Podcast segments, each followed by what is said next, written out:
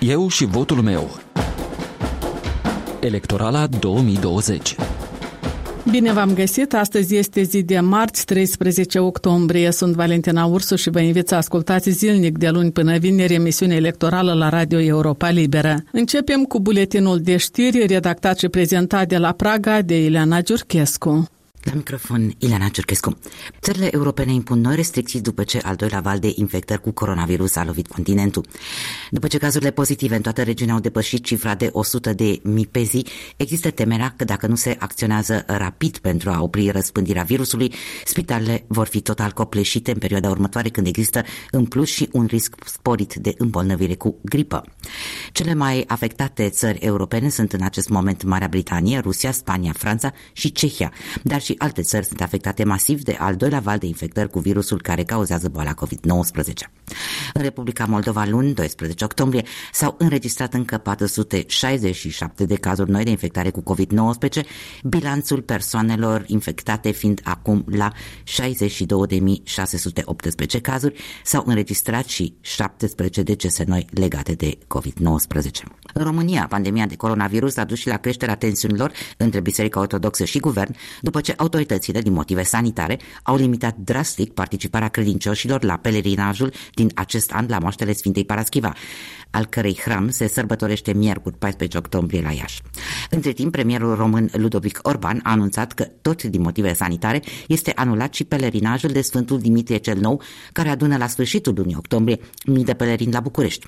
Purtătorul de cuvânt al Bisericii Ortodoxe a dat publicității o declarație extrem de critică, în care se vorbește despre, citez, suspendarea fie și temporară a unor libertăți fundamentale, precum libertatea religioasă, și acuză guvernul și experții sanitari de, citez din nou, un excesiv superior dispreț față de realitatea socială imediată. Uniunea Europeană se pregătește să impună noi sancțiuni împotriva Rusiei și Republicii Belarus pentru violarea drepturilor omului și a principiilor de bază ale democrației.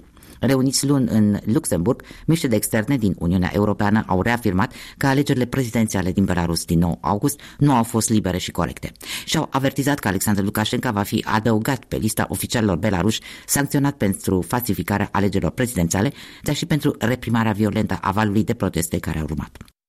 Au fost știrile amiezii, știri la orice oră, găsiți și pe pagina noastră de internet moldova.europalibere.org. Europa Liberă continuă să vă propună interviurile electorale cu pretendenții la fotoliul de președinte, înscris al doilea pe lista Comisiei Electorale Centrale. Liderul Partidului Demnitate și Adevăr, Andrei Năstase, este și al doilea invitat al emisiunii Electorala 2020. Printre prioritățile sale se regăsește și amendarea Constituției. Iată această inițiativă de a modifica articolul 47 al Constituției și anume indicând în mod expres în Constituție că statul garantează trai decent pentru cetățenii Republicii Moldova și noi știm cum îl garantează, îi dă o jumătate din coșul minim de consum prin niște pensii pur și simplu ridicole. Dacă luăm numai pensia minimă, este 1130 de lei, spre exemplu. Ori coșul minim de consum este puțin peste 2000 de lei. Păi cum se cheamă asta dacă nu genocid social? Și atunci noi propunem să modificăm Constituția, să includem foarte clar că nicio pensie și niciun salariu nu vor fi mai mici decât minimul de Dar existență, iar statul, timp, iar poate... statul trebuie să garanteze așa ceva. Acum o să mă întrebați de resurse. Sunt sigur de Resurse și în timp. Cât ar dura? Și în timp. Surse pentru așa ceva și am făcut calculele serioase, pentru că noi vrem să mărim pensia minimă în Republica Moldova peste minimul de existență și asta ar trebui să fie 2500. Să nu avem o pensie mai mică decât 2500 de lei. Pentru asta avem nevoie de 3,5 miliarde de lei. Și unde spun, bani? În momentul de față avem economie tenebră foarte și foarte multă n-am să vă spun că sunt 40% ca să nu sperii pe unii. Da, unii După, zic că ar fi aproape jumătate aproape din jumătate. PIB. Iată, din economia tenebră, după calculele pe care le fac uh, specialiștii din străinătate, dacă am detenebriza economia, am avea în 2-3 ani peste 35 de miliarde de lei la bugetul statului. Deci dacă 35 de miliarde de lei există, 3 miliarde de jumătate Pot fi găsiți, pot fi găsiți. Apoi, schemele de contrabandă. Atunci când eram la Ministerul de Interne, am redus contrabanda cu țigări la cel mai jos nivel și acest lucru a fost recunoscut de către instituțiile internaționale. Apoi, eliminarea tuturor schemelor din uh, cadrul uh, achizițiilor publice, unde statul iar pierde anual câte 4 miliarde de lei. Se pot găsi bani, se pot găsi. Dar acum, ca să fiu mai concis, dacă sunt bani pentru furat în Republica Moldova, cu miliardele nu se vor găsi bani pentru pensii, nu se vor găsi bani pentru salarii, nu se vor găsi bani pentru canalizare, nu se vor găsi bani pentru apeduct, nu se găsesc bani pentru drumuri durabile, nu din astea bune de 250 de metri cum era la Tuzara. Câți bani preconizați să cheltuiți în această campanie electorală ca să știm cam cât ar putea să coste un vot? Am să vă spun, asta se află la urmă. Știți, se măsoară câte voturi ai luat și câți bani vom cheltui. Uh, cheltui toți banii pe care îi avem în contul fondului electoral. Și în Pușculița câți bani aveți? N-aș putea să vă spun cât avem acum. Da. Chiar n-aș putea să vă spun. Am uh, citit și o remarcă de analistului Nicolae Negru care zicea că dacă Andrei Năstase pierde acest scrutin prezidențial, ar putea și partidul să cadă în preferințele alegătorilor. Respect comentariile tuturor comentatorilor politici. Este adevărat, uh, orice rezultat afectează sau influențează și partidul. Cert este că Platforma Demnitate și Adevăr este unicul partid în Republica Moldova născut în stradă, unicul partid care are în momentul de față cea mai bună garnitură, cea mai bună echipă și în Parlamentul Republicii Moldova și în consiliile municipale și locale. Dar la un anumit moment totuși ați protestat în stradă și cu Igor Dodon și cu simpatizanții lui. Acum mai aveți dialog cu Igor Dodon? Nimeni nu protesta în Republica Moldova în momentul în care se furau miliarde, în momentul în care erau atacuri Raider, în momentul în care se producea o spălătorie a mafiei rusești, în momentul în care se concesiona aeroportul. Unica entitate care a ieșit în stradă a fost platforma civică Demnitate și Adevăr, la un anumit moment, când deja în stradă ajunsese 100 de mii de oameni, scoși cu cheița și Dodon și Usatăi de către Plahotniuc, unii s-au plasat în fața Parlamentului ca să-l protejeze pe Plahotniuc și alții s-au plasat în fața președinției. Credeți că au ieșit să protesteze? Aveau interese politice. Mai apoi, la aceste proteste, Vă întrebam, mai dialogați, mai dialogați cu Igor Dodon? Nu dialoghez nici cu Igor Dodon, nici cu Usatăi, din păcate, nici cu Maia Sandu. Faptul că totuși pe segmentul de centru-dreapta nu ați reușit să faceți ca să rămână cât mai puțin pretendenți la fotoliu de șef al statului, asta îl ajută pe Igor Dodon să câștige? Absolut, absolut.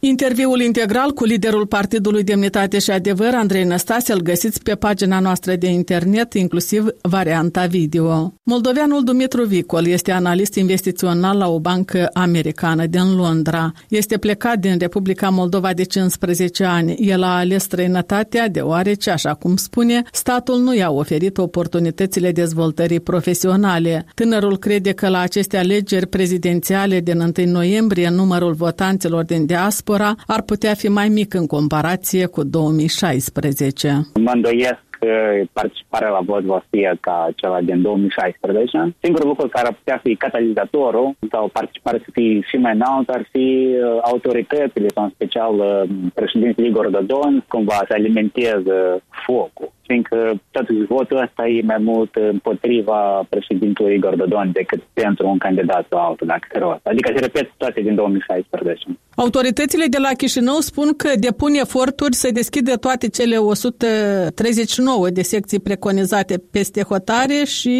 pe moment se arată încrezătoare că vor reuși, poate numai cu mici excepții. În Marea Britanie cunoști cum se prezintă situația? În Marea Britanie până când uh, și ambasada este cumva încrezătoare că vor reuși să deschide secțiile de votare toate care le-au plănuit, dar uh, situația e destul de volatilă.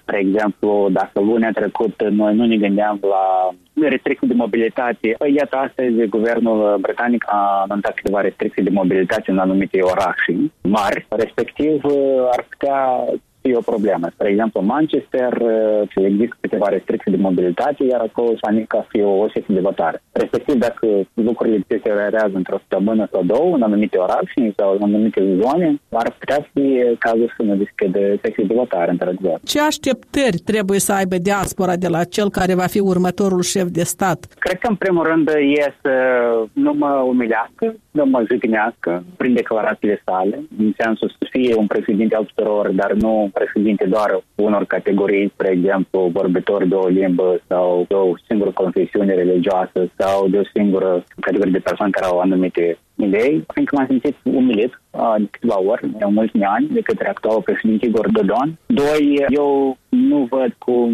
autoritățile din țară și nici cum președintele poate să-mi schimbi cumva mie viața în străinătate. Fiindcă majoritatea suntem toți ca cetățeni străini aici, avem cetățenia altor țări, dar uh, faptul că să ai un președinte care să fie cât de cât primit bine la Bruxelles, la Londra, Paris, Berlin, cumva îți arată o imagine mult mai bună, comparativ cu domnul președinte Igor Dodon, care practic nu este foarte bine din partea asta. Și trei, aș, mi-aș dori un președinte totuși care calmeze lucrurile, mereu să fie acea echilibru dintre multe forțe care le avem noi. Adică, mai cred că cea mai mare inamică a moldovenilor suntem tot noi, moldovenii, și am speranță că un președinte, viitorul președinte sau președintă, să fie acea persoană care să echilibrează toate forțele astea antagoniste care le avem. Toți cei opt candidați promit să fie, dacă câștigă mandatul, președintele tuturor cetățenilor și aceste promisiuni se fac într-o societate profund divizată.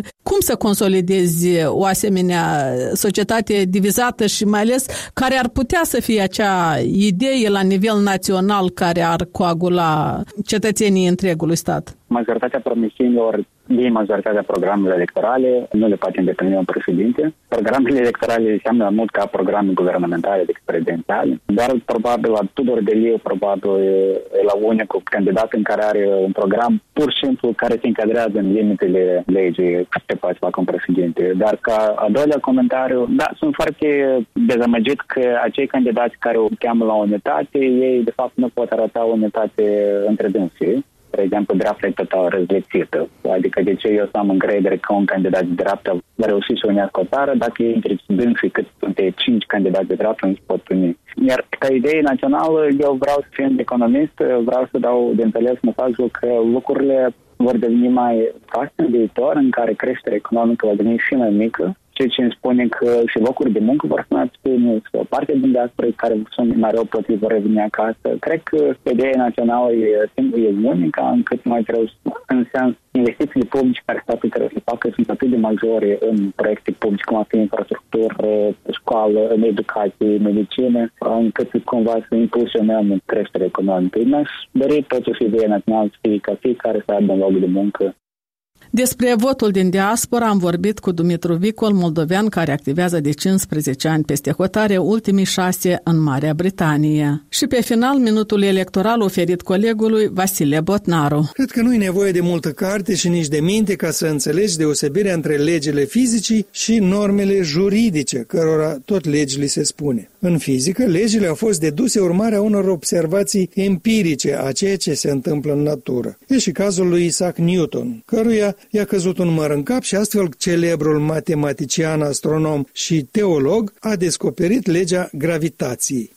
Dacă Newton și ortacii nu ar fi măsurat-o, gravitația Pământului oricum era să funcționeze bine mersi. Pe când normele juridice descrise în legislație sunt rezultatul unor convenții între oameni. Într-o comunitate, cetățenii s-au înțeles bunoară că e mai bine ca vehiculele să circule pe partea dreaptă a carosabilului, ca să evite accidentele. Într-o altă comunitate, oamenii au considerat că e mai practic să se circule pe partea stângă a drumului. Dar ca să funcționeze impecabil ca și gravitația, Constituția, legile trebuie să fie respectate de toată lumea, fără excepții. Iar șmecherii care încearcă să meargă pe contrasens nu fac altceva decât să submineze convențiile, mai ales dacă au licurici în frunte și centnere de bodyguards în cortegiu. De ce vă spun asta? Pentru că în anul 2016, la data de 13 decembrie, Curtea Constituțională a recomandat politicienilor să respecte convențiile descrise deja în legi și să nu-i manipuleze pe alegători folosind apartenența lor la culte religioase. Pentru a curma ispitele tot mai frecvente de a încălca legea, Curtea subliniase, citez, necesitatea reglementării exprese de către Parlament a unor mecanisme sancționatorii prompte și imediate, inclusiv în ordine penală, pentru orice tentativă de implicare a cultelor religioase în campanii electorale. De atunci, vreme de șapte ani, Parlamentul s-a făcut că plouă, lăsând la discreția politicienilor să respecte respecte sau nu convenția etico-juridică de a nu călări convingerile intime ale alegătorilor enoriași. Drept urmare, unii politicieni nu se închisesc să meargă pe contrasens după pradă electorală.